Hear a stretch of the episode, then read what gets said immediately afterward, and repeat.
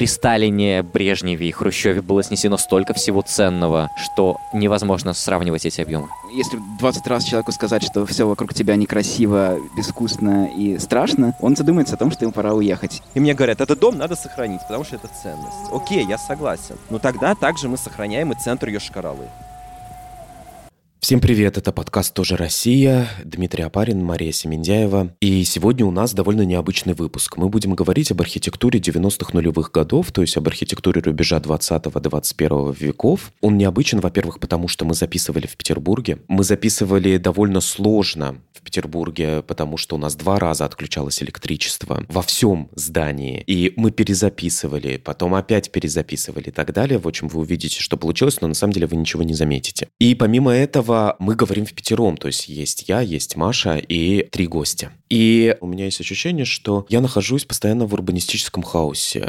В каком бы городе России я не находился. И те архитектурные потери и те архитектурные высказывания последних 30 лет, да и не только, но в первую очередь последних 30 лет, в которых ты живешь, которые ты видишь, в которых ты плаваешь, в которые в кино ты ходишь туда, вот все эти торговые центры, жилые комплексы, автосалоны, салоны красоты и так далее. Это все навевает на тебя определенную грусть, меланхолию и раздражает, и в целом очень сложно комфортно чувствовать себя в таком современном российском архитектурном пространстве. И мы решили, что вообще-то некомфортно себя чувствовать – это дело не очень хорошее. И одна из главных наших целей и одна из главных наших идей заключается как раз в том, что для того, чтобы нормально существовать в городе, для того, чтобы не было вот этих всех раздражителей, или для того, чтобы их не то что не замечать, а для того, чтобы с ними примириться, ты должен понять, их. Ты должен посмотреть, например, на эту архитектуру безоценочно, да, как на определенный исторический документ, как на такое архитектурное проявление социальных, культурных процессов, которые происходили в нашей стране в 90-е годы, в нулевые годы. Такая своеобразная стратегия выживания в современных российских городах.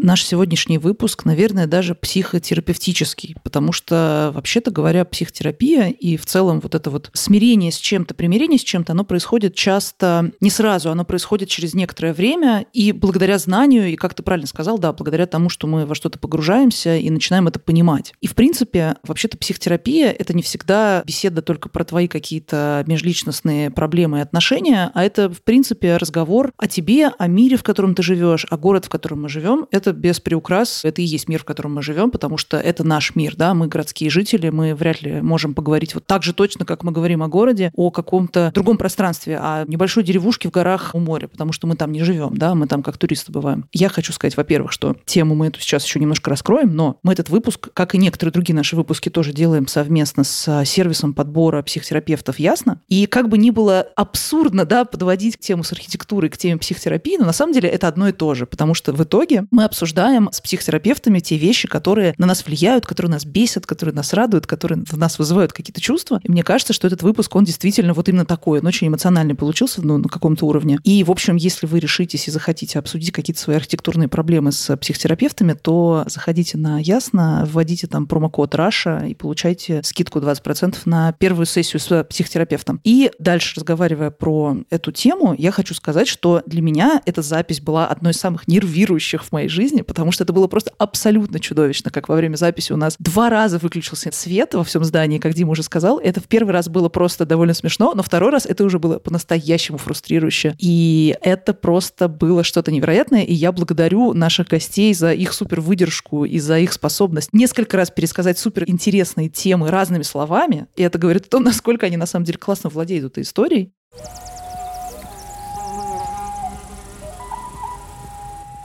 Мы очень рады с Машей оказаться в Петербурге, и мы очень рады оказаться вот в этой студии, которая находится прямо у Зимнего дворца на пересечении Замятина переулка и Галерной улицы. И мы рады приветствовать наших гостей. И у нас впервые с Машей три гостя одновременно. То есть вот тут вот в студии сейчас сидит пять человек, и мы как раз поговорим о большой, важной и интересной теме. Я рад представить Данила Веретенникова, архитектора, Александра Семенова, искусствоведа, и Гаврила Малышева, городского планировщика. И все трое ребят, они также авторы телеграм-канала «Клизма романтизма». И вы одни из немногих, кто начал, мне кажется, серьезно, профессионально, так как вы имеете архитектурный бэкграунд и образовательный архитектурный бэкграунд, вы начали говорить об архитектуре 90-х нулевых годов. Вот этот телеграм-канал и его авторы, Даниил Гавриил Александр, одни из немногих, кто начали концептуализировать вообще архитектуру 90-х нулевых годов, и которые начали, в том числе и нам, рассказывать о том, а что же это такое, в чем мы живем, чем мы окружены, что находится часто на главных улицах, на исторических улицах, на главных площадях, и дали определение. А когда ты даешь определение какому-то явлению, социальному или культурному, ты начинаешь в некоторой степени, мне кажется, лучше его понимать и смиряться, примиряться, и он становится частью твоей, в том числе и повседневности, твоего мировосприятия. И ребята вот назвали эту архитектуру 90-х нулевых годов капиталистическим романтизмом, да, период вот капиталистического романтизма и даже сокращенно Капром, да, насколько я понимаю. Поясните, что вы вкладываете в эти слова и почему сразу вы ограничиваетесь 90-ми нулевыми, почему вы не идете дальше? Почему 2008 последний год, которым это должно ограничиваться? Привет, меня зовут Гавр Малышев, очень рад тут быть с вами. Начну с того, что все-таки признаюсь, что мы, наверное, не первые, кто начал заниматься этой концептуализацией, да, и мы, пожалуй, первые, кто избавил определение этой эпохи как нечто такого уничижительного и оценочного, да, потому что мы много лет уже слышим в отношении такой архитектуры, архитектуры 90-х и нулевых подобные термины, как там лужковщина, фекализм, бескусица, трэш, кич. Вот, это же тоже своего рода концепции, просто это концепции такого оценочного суждения. И тоже тут стоит, наверное, сказать пару слов благодарности Парамодовой Даше из «Стрелки», которая написала свою довольно известную книжку «Грибы, мутанты и другие», где она впервые попыталась осмыслить лужковскую архитектуру. Это нас вдохновило. Это, мне кажется, важно сказать, что мы не первые, вот просто мы... Одни из первых и одни из самых громких, я бы сказал. Да, и мне кажется, что то, что мы делаем, важно тем, что мы вот как раз пытаемся уйти от оценочного суждения в отношении этой эпохи, а попытаться как-то более научно и более осмысленно подойти именно к процессам, которые формировали архитектуру, которую мы имеем. Скажите, пожалуйста, расскажите, а почему вы называете это капиталистическим романтизмом? Расшифруйте это понятие. Капиталистический романтизм, ну, с этого обычно и начинается разговор о том, что такое Капром в целом, почему такой термин. То есть, первое, вот это такая защита самого понятия у нас была задача предложить какое-то такое название, которое было бы максимально безоценочно, которое можно было бы использовать в научных статьях при каком-то хоть сколько-нибудь серьезном разговоре об этой архитектуре. И при этом, чтобы оно, да, не несло негативного окраса. И капиталистический романтизм, ну, нас часто упрекают, что вообще-то и капитализма никакого в 90-е годы не было, да и романтизмом тут даже не пахнет. Но, во-первых, все-таки я считаю, что романтизм здесь присутствует. Мы видим в этой архитектуре 90-х, 2000-х годов определенное сходство с теми процессами, процессами, которые происходили в России, да и во всей Европе в конце 18-го, начале 19 века, вот в ту самую эпоху романтизма. Потому что архитектура того времени, архитектура романтизма, это был ответ на такую казенную, государственную, большую архитектуру, да, архитектуру классицизма. Она вся была одинаковая, она очень быстро людям приелась, и каждый на своей собственной загородной усадьбе хотел построить что-то, что отличалось бы от этого тотального, такого этатистского всеобщего. И поэтому на этих усадьбах появлялись всякие псевдоготические сооружения, псевдороманские, что-то вроде руин и так далее. Вот все это, когда фокус внимания смещался с государственного на персональное, индивидуальное, это и называется романтизмом. И мы видим сходство с теми процессами, которые вот были в 90-е, уже после развала Советского Союза. Вместо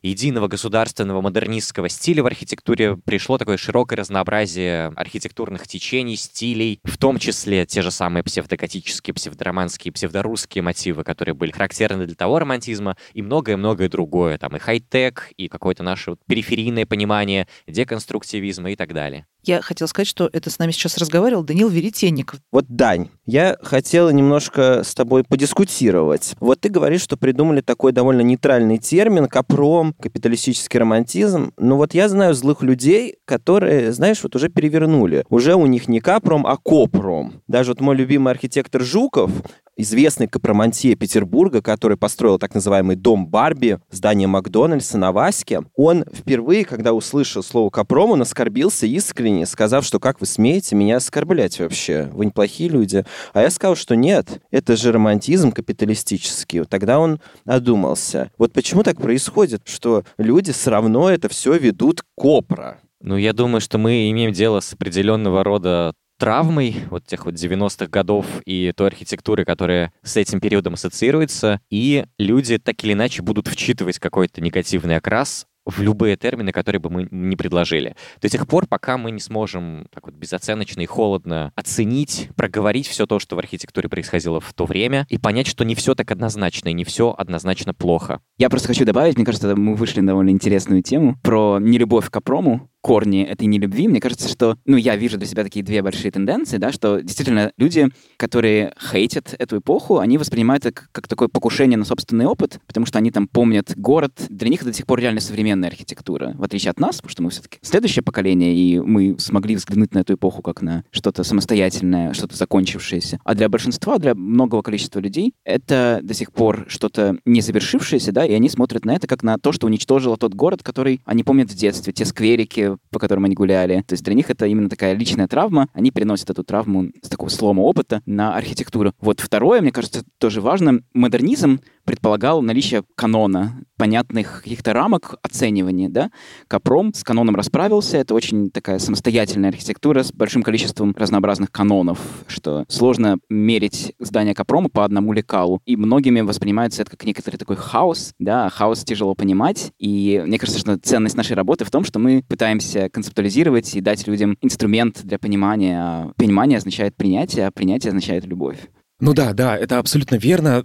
То есть нам жить все равно с этой архитектурой. В любом крупном российском городе нам жить с этой архитектурой. В Москве нам жить с этой архитектурой ежесекундно, ежеминутно. В Петербурге в меньшей степени. И это наша среда, это наш город, это образ нашего города, это те здания, которые мы видим, это те здания, где мы находимся и где мы покупаем еду, куда мы ходим в кинотеатр там и так далее. То есть все это наша повседневность. В той или иной степени, которая становится нашей и поэтому в той или иной степени дорогой нам.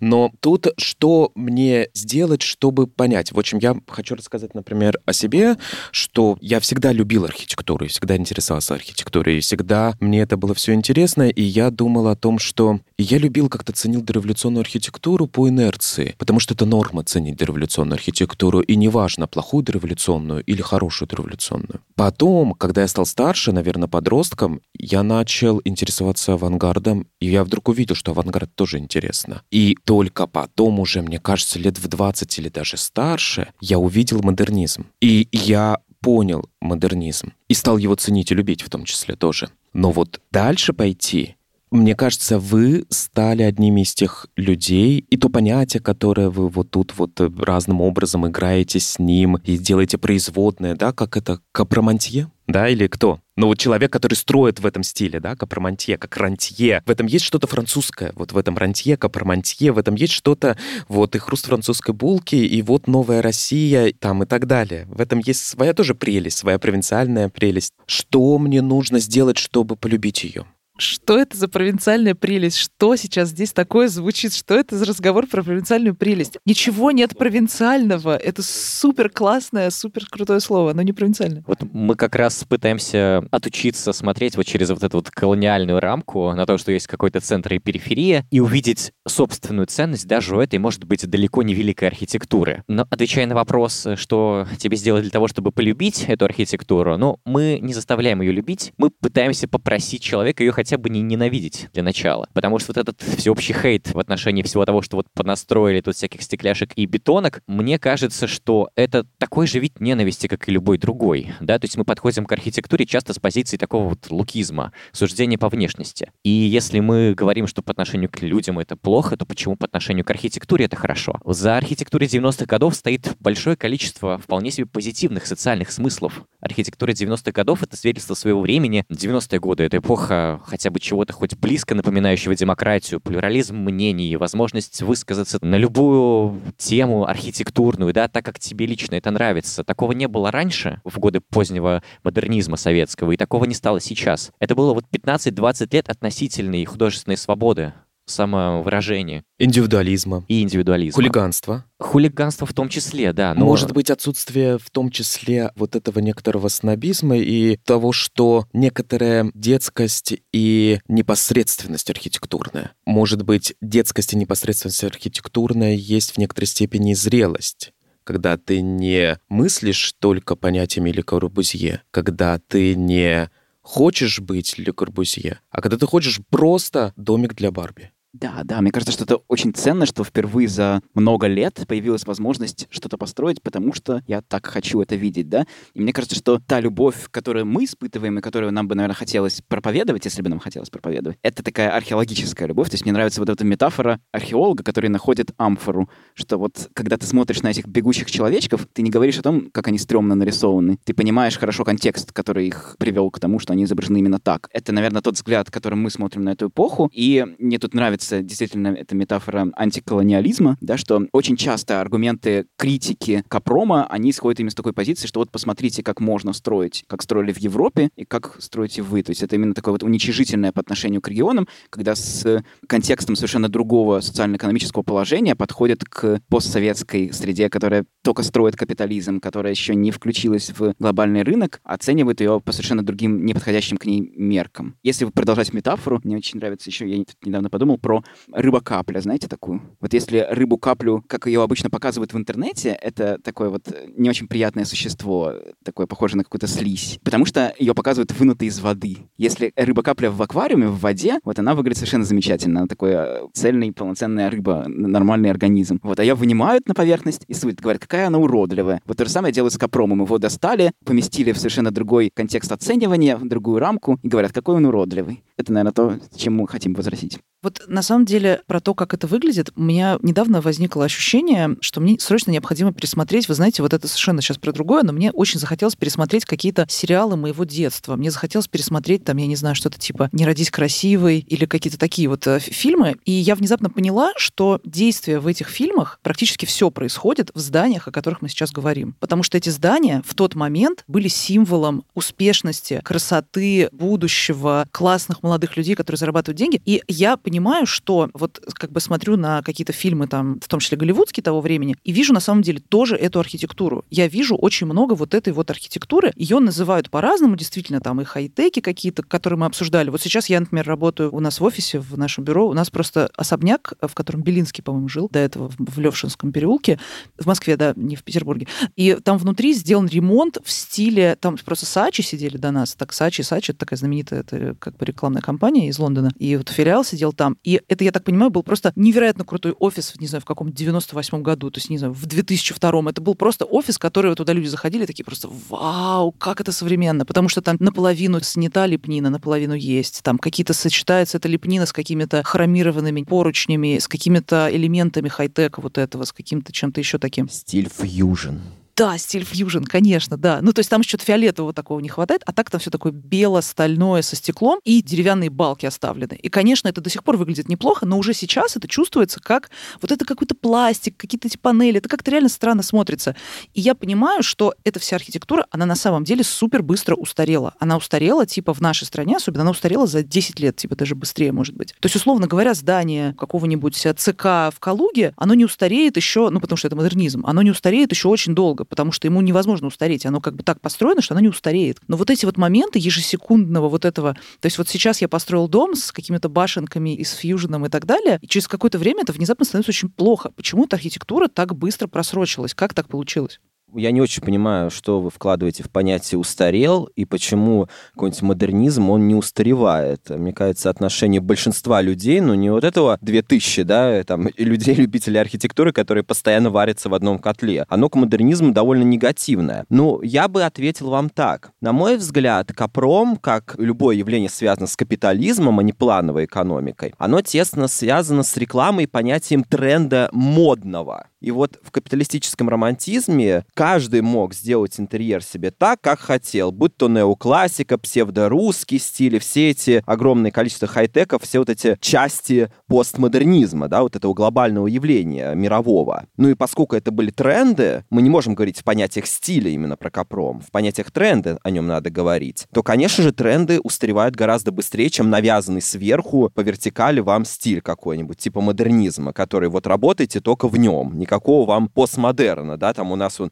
архитектор Шмелев сделал на окраине Петербурга церковь, ну, тогда это был еще музей мебельного комбината в виде таких огромных понтонов, его еще яйцами называют. И, конечно же, все в шоке до сих пор от этого здания, как он посмел, типа, в Советском Союзе в 80-е что-то подобное сделать. Надо же было сделать коробку, а не яйца. Да, мне тут тоже кажется, что устаревание — это такой концепт, который супер плотно взаимосвязан с концептом вкуса, да, что у нас есть некоторая элита архитектурная, которая учит остальных, что правильно любить. Вот сейчас мы подошли к моменту, когда правильно любить модернизм, когда там архитекторы, которые диктуют общественное восприятие отношения к архитектуре, говорят, что вот модернизм любить хорошо и правильно, просто нам, наверное, хочется поработать с тем, чтобы не было вот этого ощущения неправильности любви к какому-то из архитектурных течений, что мы хотим показать, что вкус это такой инструмент действительно власти стратификации общественной, потому что Капром же не любит в том числе за то, что он такой, что низовой, что он реально народный, что это не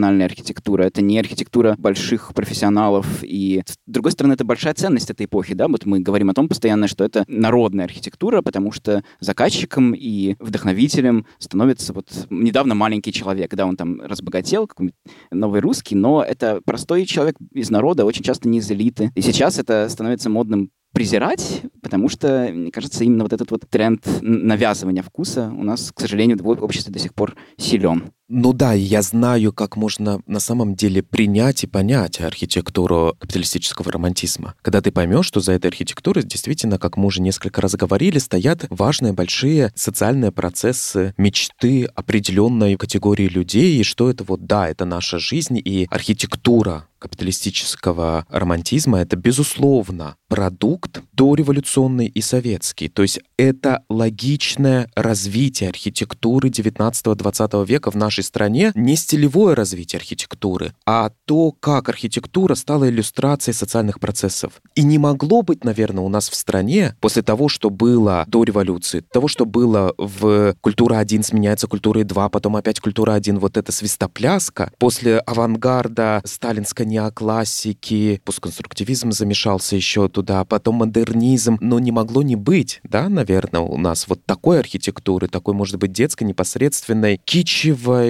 стеклянной. И это как раз главный ключик к тому, чтобы ее полюбить. И второе, мне кажется, что мне импонирует вообще в том, что вы говорите, это, наверное, действительно отказ вот об этой, этой архитектурной ксенофобии, а отказ от того, что город, он плюралистичный. Город живой, город разный. Город — это не идеально сконструированная улица. Город — это не компьютерная программа, где не может быть отклонений. Отклонение города и шероховатости города и есть город. Ты вот упомянул культуру 1 и культуру 2. Я тоже про это думала. Культура 1 — это вот Владимир Поперный ввел такой термин. Он архитектор, по-моему, изначально. Или он искусствовед? Дизайнером он тоже дизайнер, был. Я да. видел его часы. Ну, в общем, он написал книгу «Культура 2» про то, что существует в культуре два тренда, две как бы сменяющих друг друга парадигмы. Одна из которых говорит о том, что все должно быть спущено сверху, прямое, ровное, иерархичное и правильное. И это культура 2, которая репрессирует. А есть культура 1, которая революционная по натуре, которая такая эгалитарная, все равны, все, все, все, все цветет, все классно. И вот культура 1, условно говоря, был авангард, культура 2 стала сталинская архитектура и сталинский стиль. Но, в общем, если в этом ключе размышлять, то, конечно, сталинскую вот эту прямолинейность линейность сменила что-то такое вот из серии какой-то вторая волна авангарда там в 60-е, да, каким-то образом. То есть модернизм пришел на смену вот этому сталинскому иерархичному стилю. Но вот в этом смысле мне не очень понятно, какую роль здесь играет вот этот вот капиталистический романтизм, потому что он вроде как должен тогда быть скорее тоже тоже каким-то. То есть если он сменяет что-то такое, что сменило собой иерархичный сталинский стиль, то он, по идее, должен быть тоже каким-то иерархичным. Он тоже должен быть, по идее, чем-то таким а-ля культуры 2. Но это так не получается, он вообще не такой. И в связи с этим мне показалось, что он чем-то, возможно, напоминает эклектику второй половины историзм. Он чем-то напоминает второй половины 19 века. Потому что историзм тоже был стилем, который возник как вариация, как бы такая, ну, тоже был связан с буржуазией напрямую. Он был связан напрямую с тем, что люди перестали жить вот этим вот упорядоченным стилем, городскими усадьбами, с филигелями там и так далее. Появилась там другая городская застройка, и появилась археология, появилось знание о том, что бывает стиль такой, секой. У людей появилась технологии, чтобы эти стили воплощать. Можно было построить себе дом в стиле китайском или дом себе в стиле готическом. И вот это начинается, да, вот со второй половины 19 века, и потом это в начале 20 века превращается уже в супер вот эти стили, русский стиль, неоклассику.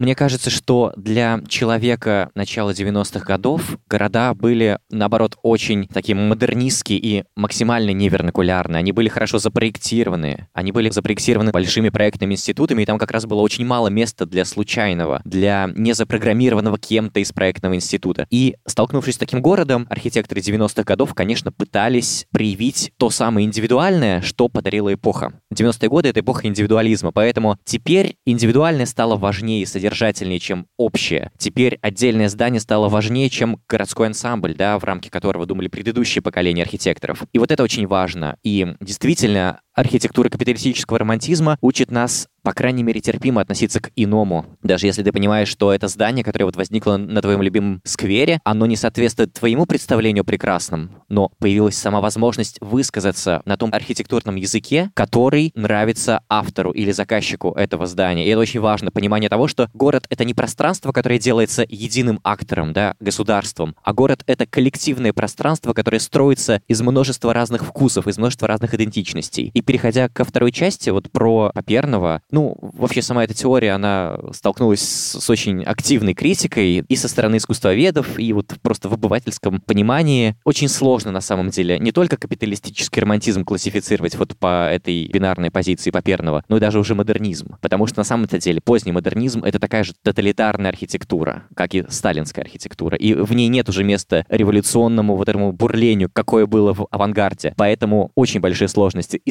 Капромом, и с поздним модернизмом. Я бы не стал вот сейчас этой классификацией пользоваться как чем-то универсально подходящим для всех процессов в архитектуре. Я бы еще добавил, к слову, о самих архитекторов, которые делали Капром. Вот у нас есть такой известный петербургский архитектор Гайкович, который до сих пор работает, у него студия одна из самых активных в городе, но он же начинал вот 90-е годы. Первые его постройки можно классифицировать как историзм или эклектизм, но автор не любит, когда так называют его постройки. Он говорит, что я делал осознанно осознанно постмодернизм. И большинство архитекторов, они осознанно подходили к этому. Здесь же важно, что Капром — это постсоветский постмодернизм, локальная его разновидность. Это было во всем мире. Вот вы до этого комментировали, что ну вот у нас вот такие особенности, кич и прочее, так это же было везде. Просто было везде по-разному. Ну, потому что наш кич, он связан, и он имеет э, какие-то отголоски, референс, и черпает свое вдохновение, и в том числе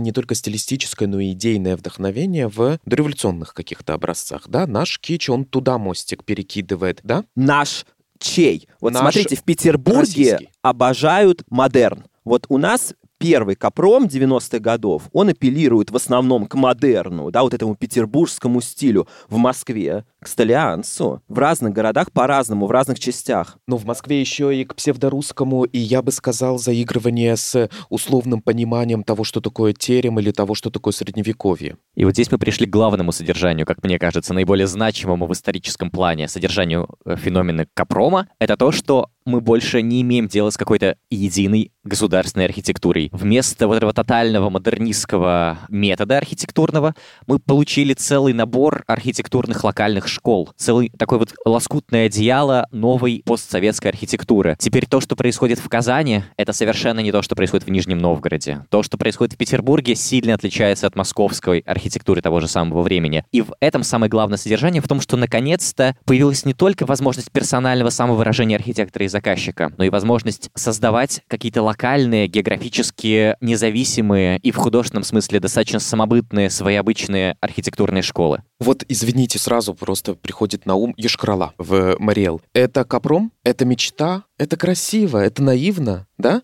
человек захотел сделать Брюге или Венецию, или что там он сделал? Но при этом это же не... Ну, то есть, да, это постмодернизм, но что этот человек добавил к тому зданию, которое он копирует? То есть это же как вот эти китайские ЖК, которые изображают Париж. Каким образом это вообще имеет отношение? Это действительно сейчас мы можем говорить о том, что это мой сознательный выбор, я полностью скопировал Эйфелеву башню, и вот мое произведение. Можно так делать? Ну, то есть так можно, в принципе, делать, например, в искусстве, так можно делать, не знаю, в 3D-печати, так можно делать в архитектуре. Это произведение архитектора. А мне кажется, что это уже не так важно. Что нового сказал Маркелов в архитектуре, ну да, почти ничего. Но что нового произошло вообще в культурном поле страны, это очень новое, это очень важное, то, что появилась сама возможность сделать то, что тебе пришло в голову. Это раньше было совершенно невозможно. А вот, Саша, не согласен. Саша, ты считаешь, что Маркелов, хотя Маркелов не архитектор, это Маркелов, это кто? Это градоначальник, то есть это немножко другая история. Но он что-то сказал новое. Мне кажется, он сказал что-то новое. Конечно, в культурологическом плане он очень много чего нового сказал. Он сформировал целое явление, вот возможность одному царю сделать весь город по своему вкусу. Это же вообще колоссально интересно интересная вещь. Я считаю, что он очень много чего сказал нового.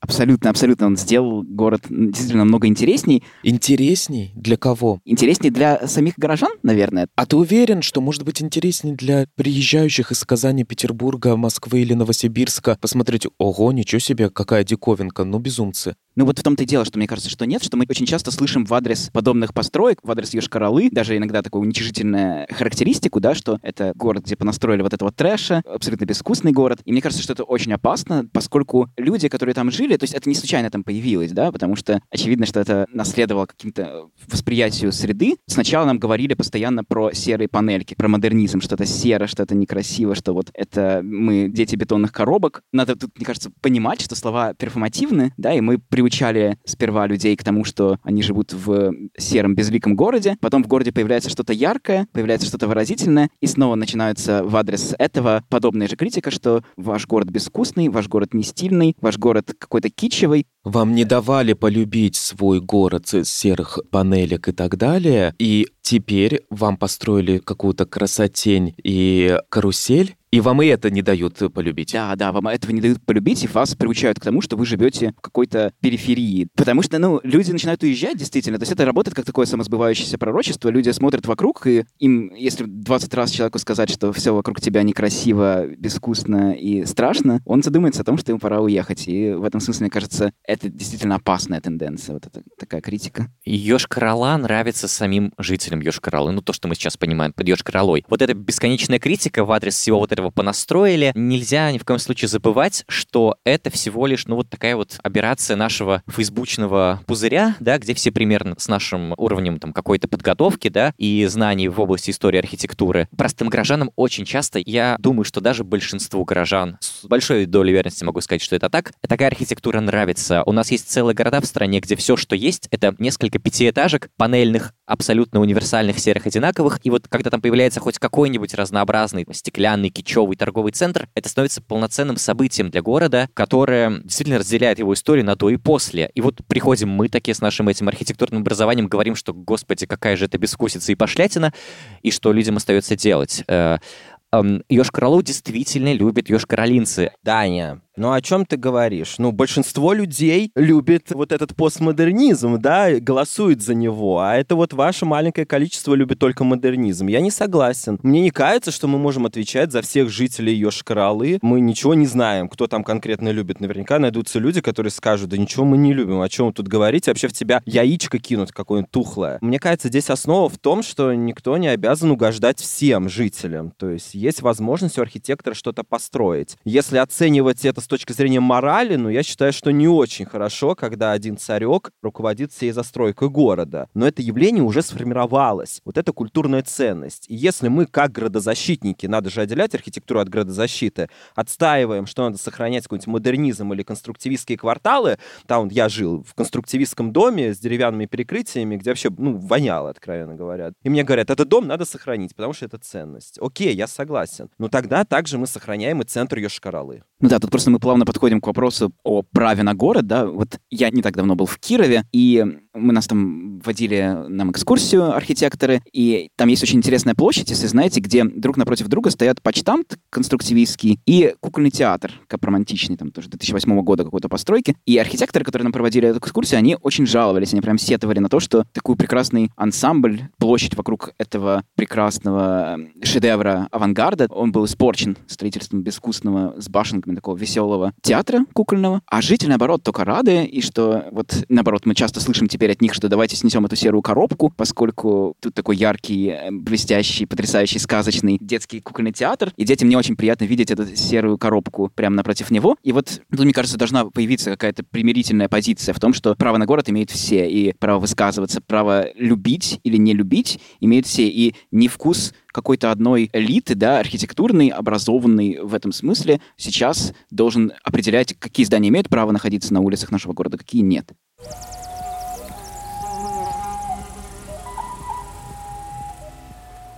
Я вот, знаете, про что еще подумала? Мне кажется, очень показательно, что вы живете в Петербурге. Знаете, арты повара, как бы вот это итальянское направление, где художники в 60-е годы стали делать такое нарочито грубое искусство из цемента, каких-то проводов, камней и говна в банках, это возникло в итальянских палаццо среди супер утопичной этой архитектуры 20-х, 30-х, э, муссолиневской какой-то. И в целом вот среди вот этой красоты итальянской, среди дворов, куда ты выходишь, это просто на дерево смотришь, и сразу ощущение, что ты в раю. И вот, конечно, среди этого всего всего благообразия у людей возникло ощущение, что они имеют право на какую-то часть вот какой-то другой материи, да, им хочется чего-то другого, не вот этого всего, не этой всей гармонии. И действительно, когда ты живешь в Петербурге, ты выходишь на улицу, вот я даже сейчас смотрю в окно, если бы я в Москве была в таком дворе, я бы его уже сфоткала и подумала, блин, какой классный двор, потому что нет таких дворов, нет этой сетки улиц, нет этих восхитительных ансамблей, нет вот этого целого большого города, построенного примерно с соблюдением там красных линий и тому подобных вещей. Это действительно, мне кажется, когда ты живешь в таком гармоничном городе, как Санкт-Петербург, в каком-то смысле, в архитектурном смысле очень гармоничном, у тебя возникает ощущение, то есть я сейчас не пытаюсь обесценить ничего, я просто хочу сказать, что мне кажется, как человеку, который вырос в Москве и вырос действительно в очень шизофреничном городе с точки зрения архитектуры, мне, конечно, это все очень странно, и я понимаю людей, например, в Москве, которых очень бесит снесенный военторг, потому что все были в шоке от снесенного военторга. Вы снесли военторг и построили чудовищную копию военторга в адских цветах. Окей, снесли не вы, но вы построили копию храма Христа Спасителя, заменив мраморные скульптуры на железные, и они похожи на каких-то чудовищных насекомых, которые залезли на здание и жрут его. И сверху еще построили галерейку, чтобы там погулять можно было. Это здание в целом похоже на ТЦ. И мне кажется, что здесь возникает такое ощущение, что в Петербурге, может быть, немножко иначе звучит вот этот вот запрет на строительство. Да? В Петербурге это звучит как «давайте уже, пожалуйста, у нас тут такой гармоничный город, ну давайте здесь будет что-то живое, что-то из наших времен. Давайте мы не будем запрещать, не знаю, Охта-центр, потому что вам кажется, что это плохо. Давайте мы будем эгалитарными. А в Москве это звучит как «пожалуйста, хватит насиловать город». Это звучит как «ради бога, пожалуйста, постройте что-нибудь, что не будет привлекать никакого внимания». Потому что там слишком много индивидуализма, слишком много вот этого всего было построено за последние 20 лет. И это уже реально иногда кажется безумием просто, потому что шизофренически абсолютно. Чувствую нотку пренебрежения, когда вы говорите «копия». Так, может быть, не надо относиться это как к копиям? Это же не копия, это новые здания. Кроме того, вот то, что сейчас прозвучала вот эта вот э, критика в адрес отдельных московских построек, каждый раз это связано с травмой какой-то утраты. Вот э, военторг действительно жалко, но мне кажется, что это просто еще очень свежие раны, которые были, ну, сделаны на ваших глазах. Там и военторг, и храм Христа Спасителя — это вот такие постройки, которые наших дней практически, да, в историческом плане. Но если мы вспомним, сколько утрат было связано с э, реализацией модернистских проектов или сталинских проектов, сколько исторической архитектуры было снесено тогда в угоду каким-то абсолютно завиральным градостроительным идеям, это абсолютно несопоставимые объемы утрат. Просто дело в том, что с тех пор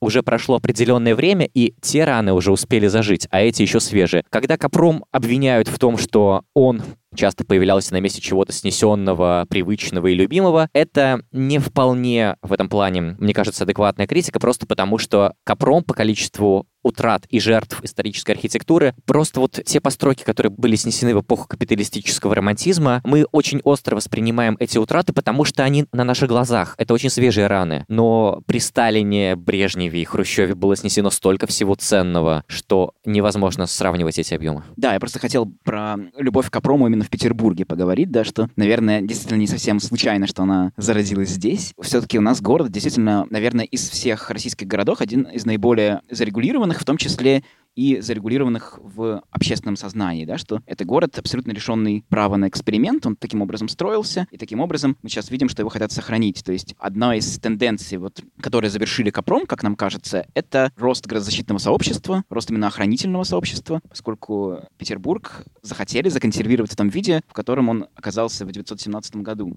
почему-то. То есть можно подумать о том, насколько эти даты вообще релевантны, да, и тем ценнее нам кажутся те редкие случаи, когда на улице города появлялось что-то не соответствующее вот этой сейчас модной тенденции, тем эти случаи ярче на фоне вот этого контекста охранительного, очень аккуратного, очень средового, средовых построек, мы видим вот что такое яркое, вырвиглазное в каком-то смысле. И это заставляет нас думать о том, что позволило здесь этому случиться. И мы точно знаем, что сейчас, вот именно в наше время сегодняшнее, этого возникнуть не может уже, что это все закончилось, и тем интереснее на это все смотреть это изучать. Тоже вот мы видим сейчас, что всю современную архитектуру в Петербурге стараются максимально аккуратно вписывать в контекст. Это очень такая супер деликатная, супер средовая архитектура. И в каком-то смысле, наверное, это менее интересно, что ли. Важно отметить, что вырвиглазная архитектура Капрома, о которой сказал Гавриил, это архитектура на самом-то деле зрелого его периода. Ранее она очень эклектична, то есть она, наоборот, вписывается в застройку, особенно если мы говорим про Петербург. А вот стекляшки, как это пренебрежительно говорят по отношению к стеклянным зданиям, синим, там, прозрачным, они появились уже в нулевые годы. И их тесно связывают с Валькой Стаканом, ну, конкретно в Питере, да, называют стаканизмом это. Поэтому надо разделять еще периоды Капрома, это очень важно. Для меня есть ранний, зрелый и поздний Капром, который вот уже становится довольно робким, переходит в область неомодерна или, как говорят, путинского ампира вот сейчас. Путинский ампир, есть такое понятие уже? Конечно, путинский ампир. Вы что, не слышали, что Нет, очень интересно, конечно. Но вообще, мне кажется, с этого надо было начать. Все-таки, если мы говорим, например, об авангарде, то мы говорим о таких типах зданий. Бани, дома коммуны, клубы, фабрики кухни. Капром — это все, что ТЦ, да, ТЦ, ТЦ и ЖК, и все? Или мы можем говорить все-таки о каких-то, если архитектура отражает социальные процессы, социальные явления, соответственно, это должны быть какие-то функции определенные главное здание, символ Капрома — это торговый центр, да, это вот новый храм своего периода. Если для конструктивизма это были бани, ну, причем бани-то в основном начинают строиться уже в начале 30-х. Ну, вот еще из типичных таких представителей эпохи капромантизма можно сказать, что это здание банков, это здание автосалонов, что вообще сложно было представить, наверное, в предыдущий этап развития архитектуры. Да, но торговый центр, он, конечно, вне конкуренции. И ларек, мне кажется, тоже важно не забывать про такой прекрасный элемент среды, особенно который которая характерна для 90-х, это вот ларьки, которые заполонили все пространство, как Даша Парамонова называет их грибами. И действительно, это очень хорошая метафора, потому что они заполняют все возможное пространство, они питаются вот коммерческим потоком пешеходным и преображают вокруг себя пространство. Тоже, наверное, из нового, что можно отметить в церкви. Действительно, храмовая архитектура заново рождается в Капроме. И тоже интересно, что она, в отличие от остального происходящего на улицах, она довольно, она очень консервативна. То есть это попытка в основном воспроизвести ту страну, которую мы потеряли, Россию, которую мы потеряли, как будто бы не было никаких 70 лет, вот начать с нуля, как было бы, если бы Россия продолжала существовать без вот этого большого модернистского эксперимента.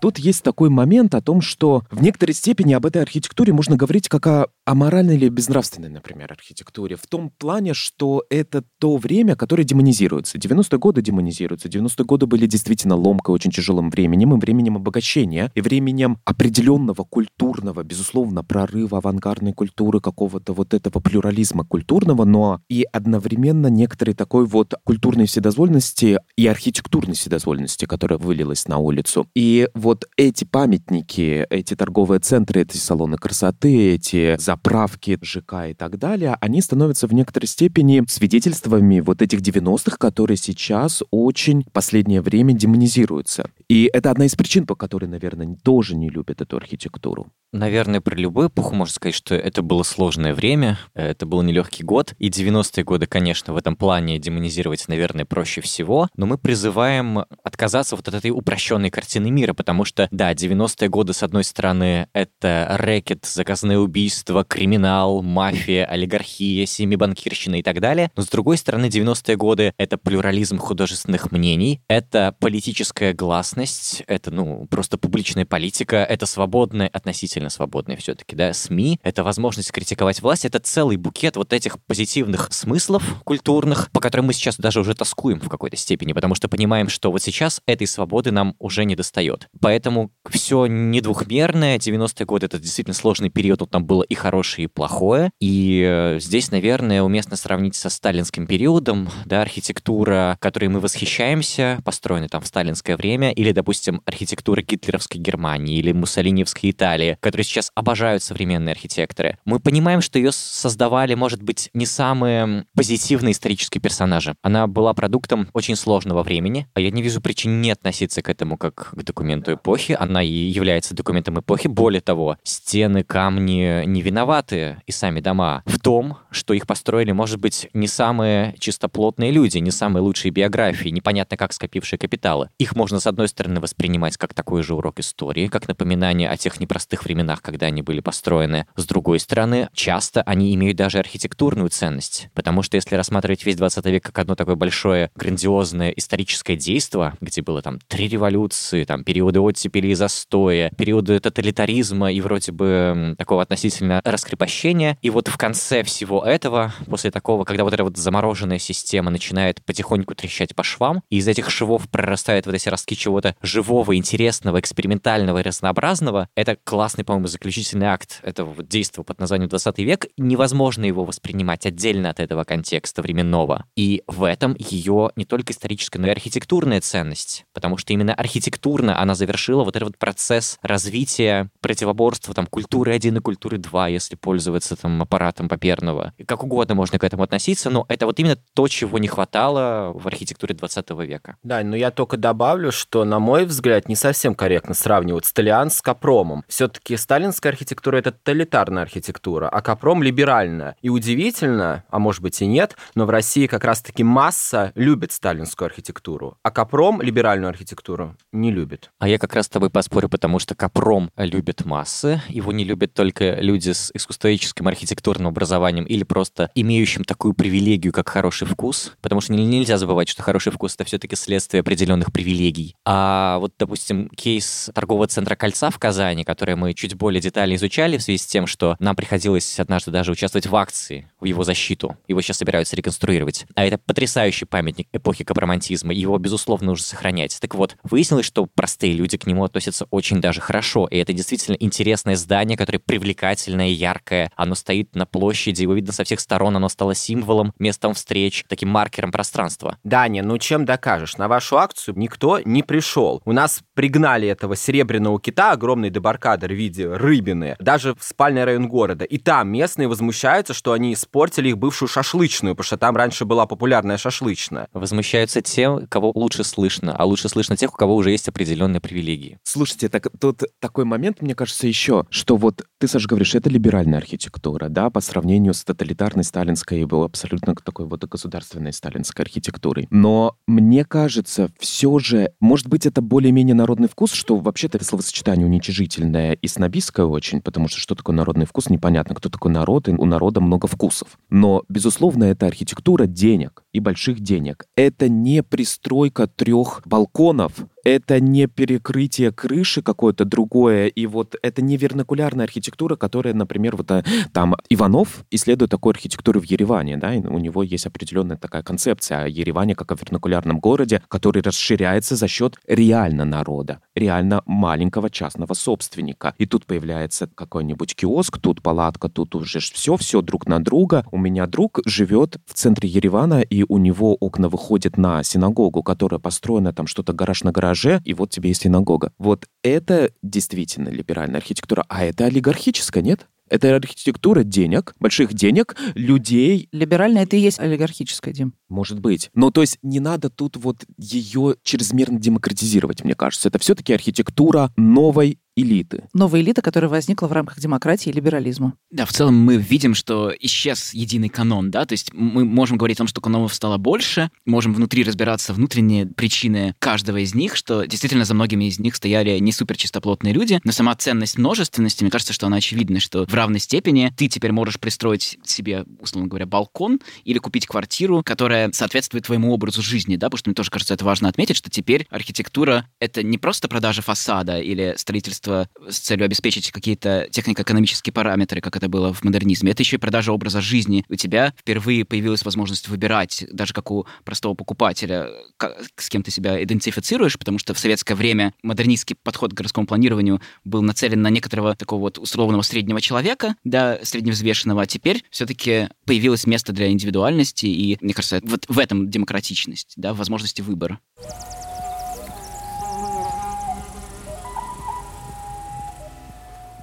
Мне кажется, еще очень важный вопрос. Мы должны как-то определить, что характеризует все-таки, как можно вот описать этот стиль капиталистического романтизма. Давайте просто назовем какие-то его основные явления, его основные какие-то признаки художественные. Во-первых, это не стиль. По крайней мере, мы не хотим говорить о нем как о стиле. А все-таки Капром — это продукт постмодерна, который вообще разрушил идею об идейности, извините за тавтологию, да, вот об этом идеале, к которому стремились многие стили, стиль, классицизм, даже интернациональный стиль, да, ну, как часть модернизма, вот который сформулировал Гропиус, он тоже стремился к идеалу, к идеальному городу, идеальной форме жилья. Вот у Капрома этого всего уже нет. То есть это действительно набор различных элементов. Ну, если вы хотите, да, перечисление, я вам скажу. Пирамида, призма, в конце концов, изгибиционизм вот этот, который характерен, ну, от слова изгибчики, который характерен для евроремонта, когда вот все эти потолки гнутые делали, проемы волнообразные, разнообразные. Это тоже один из элементов капрома. Или какой-то необычный ордер для колонн. Или вообще колонны, в которых живут, которые превращаются в эркеры. Ну, это было вообще-то во всем мире. Тоже тут важно рассказать, что во многом вот те формы, которые Саша перечислил, они обусловлены появлением новых средств самого проектирования, создания архитектуры, да, что именно с эпохой капромантизма совпадает появление 3D-моделирования, 3D Max, скетчапа, и в этих программных средах архитекторы получили возможность создавать сложные геометрические формы, и очень часто мы видим, что никак иначе просто невозможно объяснить появление той или иной формы на здании, кроме как желанием архитектора побаловаться в новой открытой для него программе. Но еще говоря о стиле и каких-то характерных характерных его особенностях нельзя забывать о том, что главное содержание эпохи капромантизма — это регионализм, это уход от э, какого-то диктата вот этого единого творческого метода. То есть там сначала это был сталинский неоклассицизм, потом там технологизм, потом какой-нибудь еще брутализм, модернизм, а теперь нет вот этого государственного метода, и вместо него, вместо единой архитектуры всего постсоветского пространства мы имеем дело с лоскутным одеялом региональных школ. В каждой из них складываются свои собственные особенности, там татар Боз-Ар, петербургский стаканизм, Лужковщина, Нижегородская школа архитектора Харитонова, агроренессанс Беларуси, пожалуйста. И вот это самое главное и самое ценное, что мы видим в эпохе капромантизма, когда Россия возрастила на своей территории целую серию очень ярких, своеобычных архитектурных школ. Мне кажется, еще очень важной и Украина, я думаю, тоже, да и в целом постсоветские страны, потому что... Э... В Таджикистане очень красивая архитектура современной Чеханы. Да, да, да. Но я еще хотел как раз вот говорить о том, что эта архитектура, она действительно отражает социальные процессы. И вот если мы говорим о таком явлении, как о некоторой ностальгии по прошлому, вот это когда вот тут есть элементы модерна, игра с модерном, да, игра с теремами, игра с эклектикой, игра с историзмом и так далее, это определенное явление. А есть второе явление, миграционные процессы, которые произошли в России после распада Советского Союза. Появление например, в том числе восточного и в том числе кавказского бизнеса, и армянского, например, и азербайджанского бизнеса, и как это отражается на этом Капроме, и как это отражается в городе, в том числе это отражается в городе благодаря людям с большими деньгами, например, ну, люди, которые строят торговый центр, там Принц Плаза, который построен у станции метро Теплый стан в Москве, это Принц Плаза, как бы. А ну, Ереван вот Плаза, это А Ереван Плаза у станции метро Тульская, да, это Ереван Плаза. Одно вот тут действительно такие там есть моменты восточные, ориентальные, капиталистские, в другом тут есть какие-то средневековые армянские моменты. Но есть и люди не с такими большими, малый бизнес, да, который тоже в той или иной степени формирует образ городов, и в том числе и маломигрантский бизнес. И это интересно, потому что это действительно вот тут и как раз и вот тебе доказательство того, что это архитектура индивидуальная, и это архитектура вот частная. Вот есть деньги, строишь так, и тебе нравится и меняешь образ города, а не образ своего закрытого загородного поселка, который никто не увидит, кроме жителей этого поселка. В итоге, что меня волнует, закончился ли капиталистический романтизм? Можно ли говорить о его конце? Он пропал, да? Больше его нет. Мы можем облегченно вздохнуть?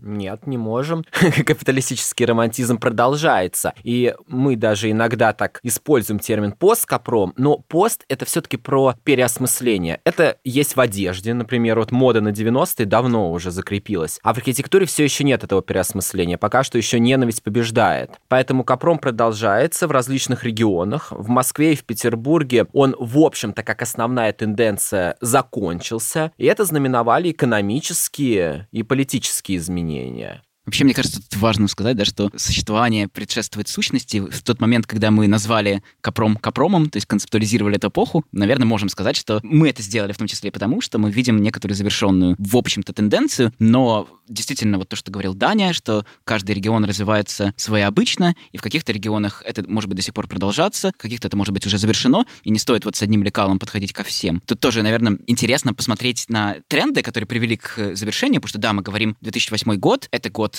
международного финансового кризиса, когда вот эта вера в освободительную силу капитализма, она упала, и действительно у людей стало меньше денег. Мы видим, что очень много проектов закрывается, что башня Россия больше никогда не будет построена в Москве, Полонский садится в тюрьму. Да, с другой стороны, мы видим рост государственного регулирования, и в том числе и общественного регулирования. С одной стороны, грозащитники теперь решают, как будет выглядеть город. С другой стороны, власть четко вводит регламенты, в том числе и в малых городах России. И пространство свободы архитектурной, она очень сильно сужается. И если мы посмотрим на архитектуру вот э, современную, да, десятых годов, где мы видим то буйство, которое было свойственно Капрому. Да, в основном только в мегапроектах, да, это вот Олимпийский Сочи, это футбольные стадионы, потому что та количество средств и отсутствие контроля осталось, в общем-то, только у олигархов. Давайте, наверное, завершаться. Мне кажется, что эта тема настолько интересная, настолько многогранная, что можно было бы еще очень долго про это говорить. Это супер интересно. И я надеюсь, что мы в описании этого выпуска прикрепим большое количество разных материалов, по которым можно будет самостоятельно погрузиться в эту глубокую историю. Мы сделаем наш Инстаграм, тоже Россия, кстати, подписывайтесь на наш Инстаграм. Мы сделаем его действительно, мне кажется, максимально терпимым Инстаграмом и архитектурно терпимым. Мы сделаем самый терпимый Инстаграм в, в России. Э, в От России. него отпишутся все, потому что там не будет никаких красивых старых заброшек, там будут э, сияющие там не будет бетоном усадеб, и стеклом, и, да, изб, и так здания далее. Нью-Васюков. Да, там будет очень красиво. А также подписывайтесь на телеграм-канал Клизма Романтизма Гаврила Дани и Александра. И Инстаграм, кстати, тоже. И Инстаграм, и Телеграм. Давайте все вместе будем размышлять о том, как нам а, быть терпимее к этой архитектуре. Как... Вообще, мне до сих пор очень тяжело признаться себе, что она как-то с нами навсегда, но... но мне кажется, благодаря этому выпуску тебе благодаря стало немножко легче, да? стало немного легче, правда. Ну, правда. Короче, ребят, спасибо вам большое, что вы пришли. Был жутко интересный разговор, и надеюсь, что мы еще встретимся, еще про это поговорим и разовьем как-то отдельные темы, евроремонт, например, или что-нибудь такое. Да, спасибо. И, кстати, от себя хочу добавить, мне действительно благодаря этому разговору, благодаря тому, что я читал и слушал еще до нашего с вами разговора, мне стало удобнее, приятнее и, самое главное, осознаннее жить, например, в Москве. Спасибо большое, что позвали поговорить об этом. Спасибо, да, было очень интересно. Давайте опустим эту несчастную рыбу-каплю обратно в аквариум.